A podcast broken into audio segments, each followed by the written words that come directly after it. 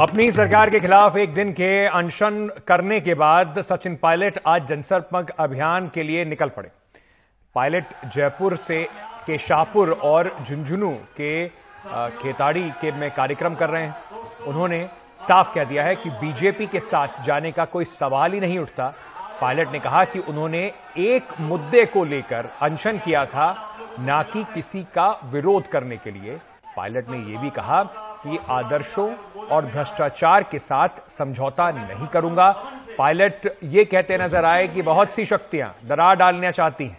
उनसे बचकर रहना होगा। जो मेरी बातें हैं, मैंने पहले भी दिल्ली में कई बार जो अखिल भारतीय कांग्रेस कमेटी की हमारी लीडरशिप है, उनको बता रखी है। सब बातों को जानते हैं। मैं तो इतना ही चाहता हूँ कि मैंने जो आवाज़ उठाई है, जो मैंने एक मुद्दा उठाया है उसका निराकरण हो, क्योंकि ये सबके हित में है। प्रदेश के हित में है, पार्टी के हित में, सरकार के हित में है। और भाजपा का जो करप्शन है, उसके खिलाफ राहुल गांधी जी इतनी बार आवाज़ उठा चुके हैं। तो जेपीसी की मांग हुई है पार्लियामेंट के अंदर, जिसके कारण एक षड्यंत्रकारी रूप से राहुल जी के सदस्यता को समाप्त किया गया, ये बहुत बड़ा इशू है। और हम लोग हमेशा भाजपा की जो करप्शन है, उसको एक्सपोज करने का काम करते हैं, चाहे वो मध्य प्रदेश हो, चाहे वो उत्तर प्रदेश हो, चाहे वो गुजरात हो।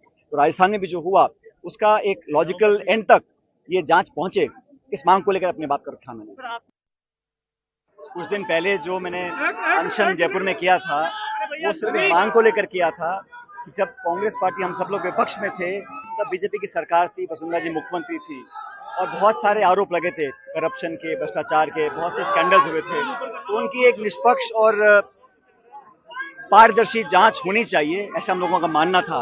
और हम लोगों ने खुद ज्ञापन दिए थे गवर्नर साहब को राष्ट्रपति जी को कि जाँच होनी चाहिए। अब सरकार हमारी बनी है। अब चार साल से ज़्यादा हो गए। मैंने पूर्व में चिट्ठियाँ लिखी थी, लेकिन कुछ कार्रवाई हो नहीं पाई।